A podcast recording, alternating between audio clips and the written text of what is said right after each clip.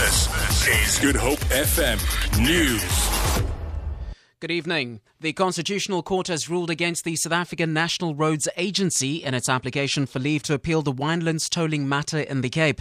In 2012, the City of Cape Town brought an application to have the tolling of sections of the N1 and N2 by SANRAL reviewed. This resulted in a five year long court battle between the city and the road agency. Mayoral Committee member for Transport Brett Herron says today's verdict by the Constitutional Court means that Capetonians will not have to pay to use certain sections of the N1 and N2 in the future.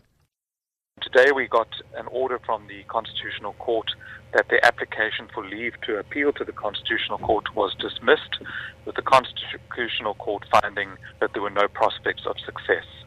So this means that the tolling of the N1 and N2 within the city of Cape Town and the province of the Western Cape is finally dead and buried. Details have emerged of how government efforts to fund students after